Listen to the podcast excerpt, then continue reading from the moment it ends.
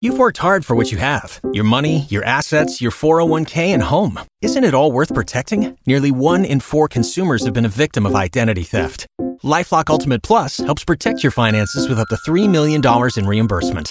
LifeLock alerts you to identity threats you might miss. And if your identity is stolen, your dedicated U S based restoration specialist will work to fix it. Let LifeLock help protect what you've worked so hard for. Save twenty-five percent off your first year on LifeLock Ultimate Plus at LifeLock.com slash aware.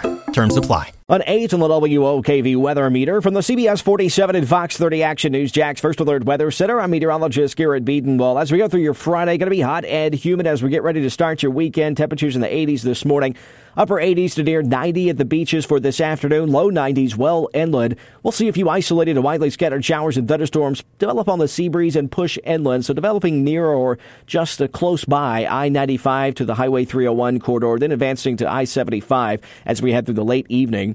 As we go overnight, mild and muggy for the Jacksonville area and our beaches. We'll see morning lows dipping down to the mid to upper seventies. On your weekend, Saturday and Sunday, starting off dry, but then an isolated to widely scattered shower and thunderstorm in the afternoon. High temperatures before that reaching the low nineties, upper eighties at the coast with a low to moderate rip current risk. On your Monday and Tuesday, a partly cloudy day. Scattered showers and storms increase each day during the next work week, with high temperatures reaching the low nineties. So the first day of school for Duval County looks to be partly cloudy with some afternoon showers and storms. High temperatures, hot and humid for recess in the low nineties.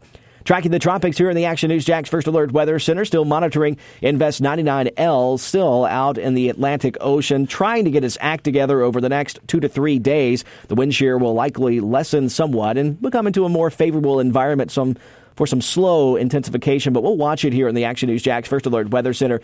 Even if it does develop into a tropical depression or tropical storm, it will be named Gert if it reaches tropical storm status.